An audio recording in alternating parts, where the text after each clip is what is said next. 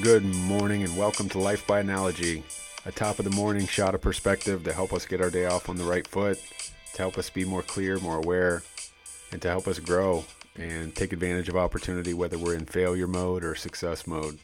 I hope you guys enjoy and you find this applicable to your own life and you continue to grow day by day. What's up, y'all? Happy Friday.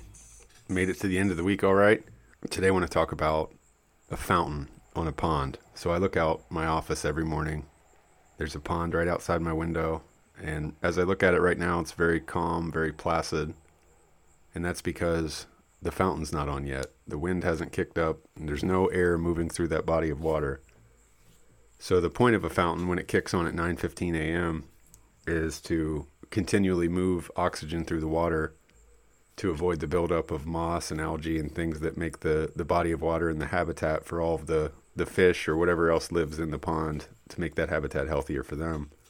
And so there's a couple things that it does, but if you boil it down to its simplest form, it's taking surface layer negativity and it's it's pushing it. It's pushing it to the bottom and it's continuously flushing it out of the system. And if we don't have a system in place, if we don't have a fountain or an aerator in place for our lives every single day to flush out the negative that we that we take on, that we absorb, our body of water, our soul, our thought patterns, our actions, all of those things are going to become tainted by moss and algae and the habitat that we live in. The aura that we provide for others when we when we have an interaction with someone else is going to be tainted and less positive. And so the thing about the aerator and the, the fountain that I look at every day is like I mentioned, it kicks on at 9:15, so it's timed. So I think, what could we do to set a fountain every morning? You know, what's what's your fountain? What's going to flush off all the negativity that you've absorbed over the last day, over the early morning, and make sure that you're moving forward with a clean body of water. For me, could be a, a daily devotion that you read in the morning that is just a one-page snapshot of what to be aware of. It could be picking one word for your day and living by that word. For example, you know, today I went up to my wife and I said, "Let's let's see how positive we can make today. Let's see, you know, let's see what the day will be like if we both have that word in mind all day and we use that as our guide."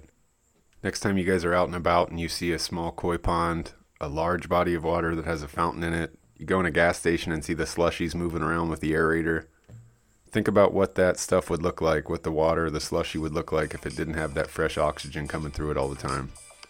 Probably be something you wouldn't want to consume or you wouldn't want to look at. Have a great weekend, guys. Hey guys, I just want to say thanks for listening. Thanks for following the show. This has been an incredible experience for me. I hope you find value and you're able to apply some of the things that we talk about in these interviews to your life.